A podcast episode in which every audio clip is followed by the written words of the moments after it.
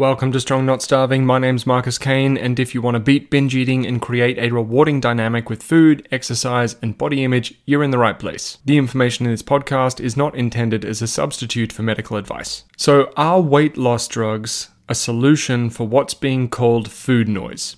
Compulsive, obsessive thoughts around food that disrupt your day and make it hard to stick with healthy habits. Now, I experienced this myself for 15 years while struggling with food and my body, and almost everyone I've ever worked with has experienced it to varying degrees. I've had countless people tell me, Look, like, I don't want to sound like I'm crazy and hearing voices in my head, but I feel like there's a voice around food and my body that will not ever shut up you know, thinking about food constantly between meals, planning what you're going to eat, constantly working to make social plans fit around your diet, maybe even saying no to or avoiding certain social situations because of your diet, feeling like you have to compensate for certain food choices with exercise or calorie restriction or even purging, and basically just a ton of mental time and energy going to food every day in a way that's distracting and disruptive, often anxiety inducing. The things I'm unpacking in this episode about the way the wind seems to be blowing with weight loss drugs and what's being called food noise, these are concerns, not accusations, right? For legal reasons, I'm not naming any individuals or companies in this episode. This episode is about things I want to make sure you're really well informed on so that you don't become collateral damage of misinformation around weight loss. And I feel it's important for me to be transparent here. The nature of my job involves helping people who are in a rough place with food, body image, and exercise. So when someone has a good experience using what I might call restrictive diets, weight loss pharmaceuticals, or with something like bariatric surgery, they don't come to me. This means I spend a lot of time with people who've tried these avenues and have had them go very badly, and of course, that will influence my opinions. So I want to acknowledge that and clarify something here. I believe autonomy and personal power is essential when it comes to finding our way with body image, health, and your relationship with food and exercise. When you make choices that lead you to a better place and you're able to own those choices, having made them from a place of being self aware and well informed, it leads to the kind of confidence that brings more peace into your life. The thing about that is, I can't encourage selective autonomy right? Like, that's not how autonomy works. I can't say make your own choices as long as they're in line with what I think is right for you. Like, that's ridiculous. And anyone who tries to do that is infringing on your chance to cultivate peace and fulfillment through developing confidence. Like, that kind of confidence that only comes with being able to fully own your decisions so that when you do get to a better place and you do achieve something good, you can go, huh, I did this. This was my choice. In light of that, I understand why weight loss drugs are in the spotlight, and I understand why a lot of people might be reaching for them, or tempted by them, or curious about them. For some people, weight loss will improve health and quality of life. And naturally, the idea of pharmaceutical assistance with this that's going to make the, the process potentially easier, like that's a, a pretty appealing idea. And right from the get go, I'm not going to deny the fact that there are people out there who've had good experiences with weight loss drugs. And for anyone who might not be at risk medically in terms of weight, but are still in larger bodies, despite growing awareness around body acceptance, in 2024 there is still a very real social pressure around body weight and shape. I'm not saying I think we should bend to that pressure at the expense of our mental health, but I want to acknowledge that for many of us, that pressure is an ongoing source of struggle. And it's not my place or anyone's place to judge you if you find yourself feeling that pressure and feel curious about investigating all possible options available to you. What it is my place to do is to help keep you as well informed as possible regarding long term physical and mental health and direct your attention to potential traps along the way. And forgive this cheesy example that I've used before, but think of me as a navigator, not the captain. Like I'm holding the map, pointing out obstacles, and suggesting possible safest routes, but you are the one at the wheel making the decisions. Now, I've worked with people who have lost weight and have kept it off as a byproduct of our work together. This is an extremely important distinction to make here.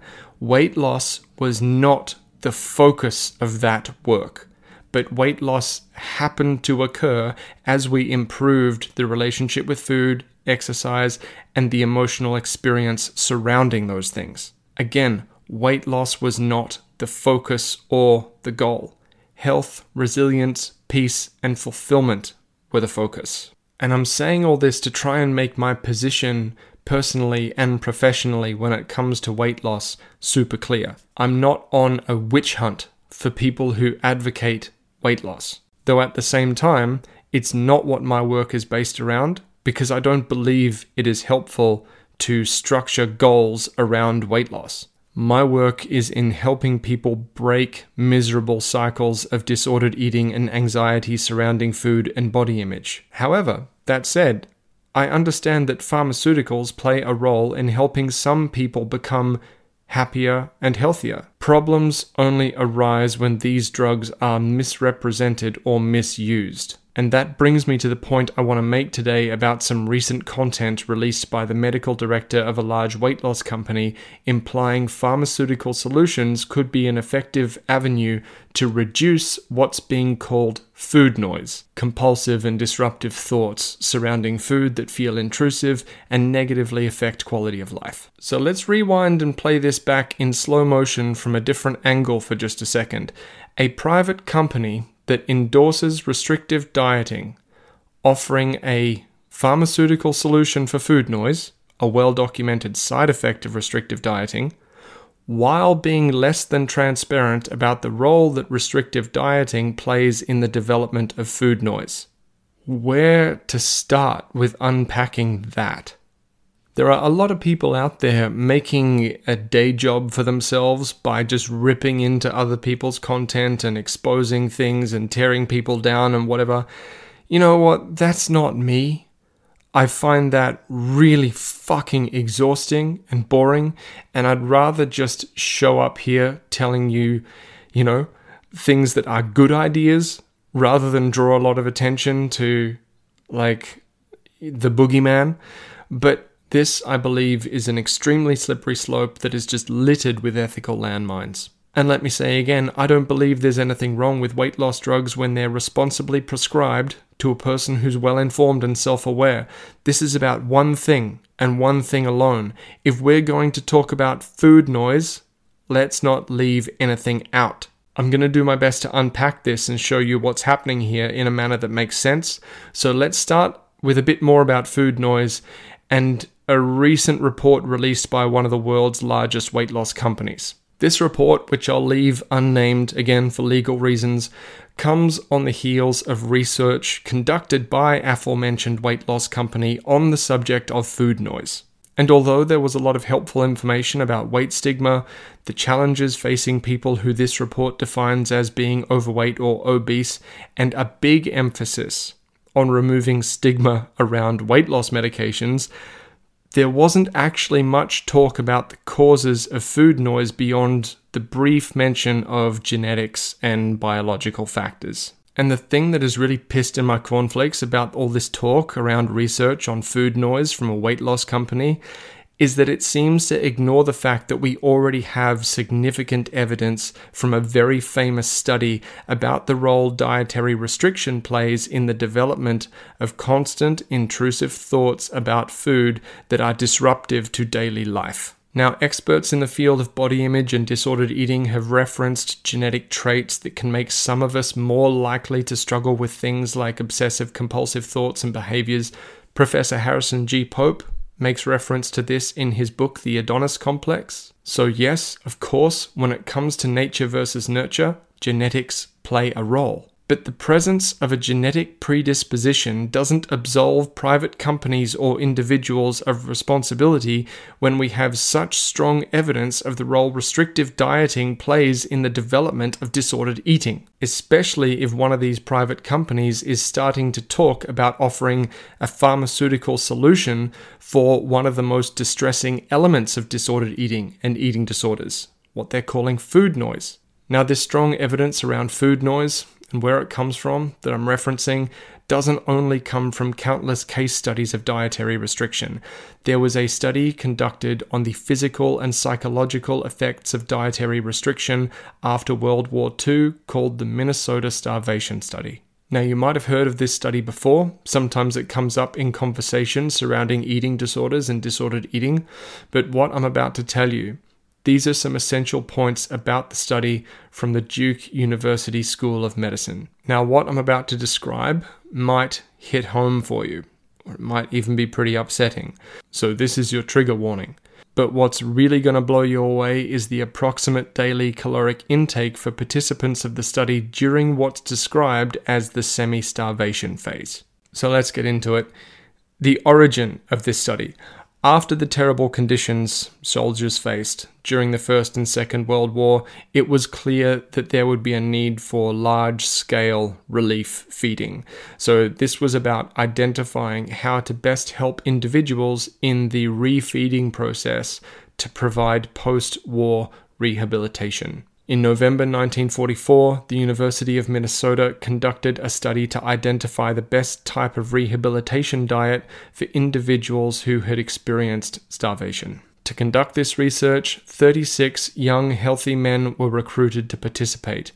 In order to participate in the study, individuals had to meet the following criteria good physical and mental health, must be able to get along reasonably well with others, and must have a true interest in relief and rehabilitation. Now, the experiment was conducted in the following way the first 12 weeks was a control period, the next 24 weeks involved semi starvation, and the last 12 weeks involved controlled rehabilitation. An additional eight weeks of unrestricted rehabilitation was held for 12 of the subjects, and for 8 to 12 months following the starvation recovery, the study conducted follow up examinations. So during the first three months, the researchers observed and collected data about their participants' normal eating behaviors in line with healthy calorie and nutrient intake. For the following six months, the men's diets were restricted to half of their intake to reflect the conditions of war in Europe. As a result, they lost approximately 25% of their body weight. Now, I know you might be thinking that's pretty fucking extreme, being restricted to half their normal intake, but the psychological impact of long term dietary restriction is not a binary thing. It happens in varying degrees of severity based on the individual's experience, and we don't need to go as far as this study did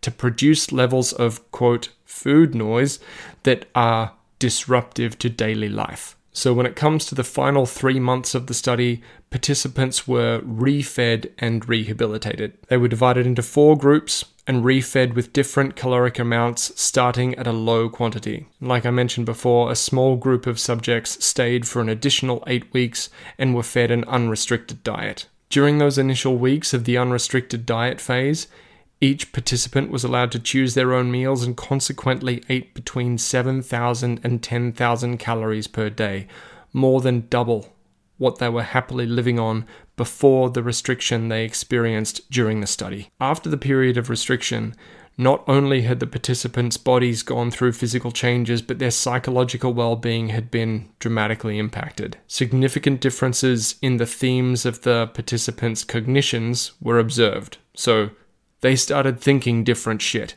Compared to the start of the study, the participants were far more preoccupied with food.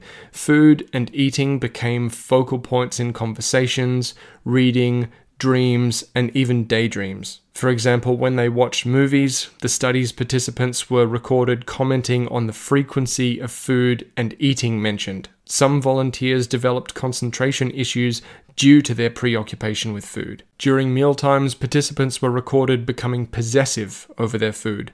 Worried that others might try and eat their meals, they'd guard their food defensively with their elbows. Some of these guys even started to become very upset when non participants in the cafeteria area were seen, quote, wasting food. Now, during the rehabilitative phase. More eating behaviors developed. Men started eating several meals in one sitting and developed gastrointestinal upset and headaches as a result. They experienced difficulties in reading their own hunger cues. Participants described feeling hungrier and using binge eating and purging behaviors during the refeeding period. Even after five months of refeeding and rehabilitation, they continued to use these behaviors and developed body image concerns. Tell me that doesn't sound almost to the letter like what happens when someone falls off the wagon of a restrictive diet. Additionally, the participants developed an extreme distaste for wasting food. They used methods to create the illusion that they had more food on their plates than in reality. They started toying with their food, cutting it up into small pieces, and making meal consumption last for hours, which previously would have taken minutes. Moreover, participants who had been most extroverted in their social life became isolated and described themselves as feeling socially inadequate. During the semi starvation and rehabilitative phases, participants were recorded developing new anxiety and depressive symptoms not present at the beginning of the study. Over the first six weeks of the rehabilitation period, many men reported feeling even more depressed than the semi starvation phase, it was observed that the only times these participants showed positive emotional reactions were in response to discussing their weight, food, or hunger. That observation in particular is always hard for me to talk about because it's such a clear snapshot of the self perpetuating nature of being stuck in a cycle like this. It's far from fair, but in the initial weeks of breaking the cycle of restriction, we're often not rewarded with immediate relief. It would be great if our courage and resolve to break free from this cycle brought with it positive feelings that bolster us for the journey, but unfortunately, those initial weeks can feel incredibly difficult and send many people with eating disorders retreating back into old habits.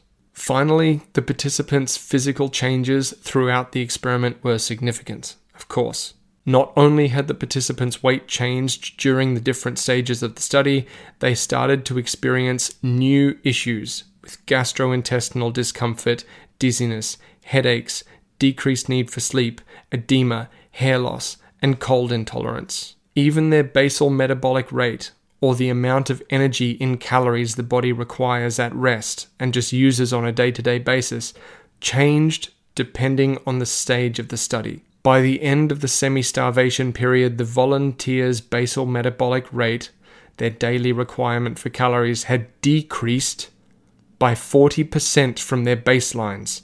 Now, critics of this study might try to pull apart how BMR was being measured in 1944, but even if we allow for a 20% margin of error, we still see a situation where dietary restriction has led to significantly decreased metabolic rates. In other words, dietary restriction slows your metabolism, making it progressively harder to lose weight. In summary, this study suggests that the act of restriction and extreme dieting impacts an individual's physical, social, behavioral, and psychological well being. To this day, the Minnesota Starvation Study is considered one of the most critical pieces of psychoeducation to share in the treatment of eating disorders. So, that was excerpts from the starvation experiment from Duke University School of Medicine. Now, when it comes to food noise, constant intrusive thoughts about food that are disruptive to daily life, as described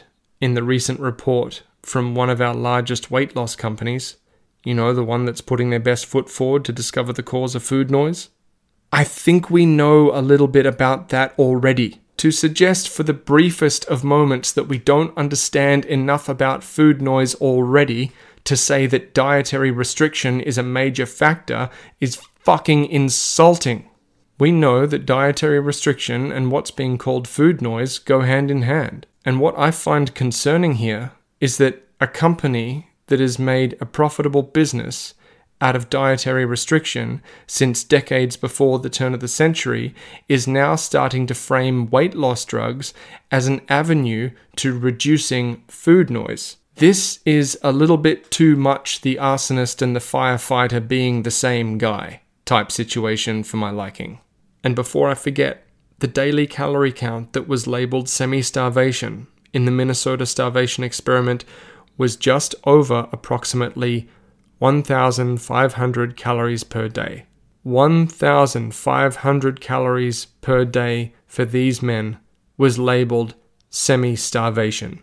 Even taking into account different people and different size bodies and different calorie requirements, not a week goes by when I don't speak to at least two or three people who are trying to live on less than 1,500 calories per day under the umbrella of being on a fucking diet.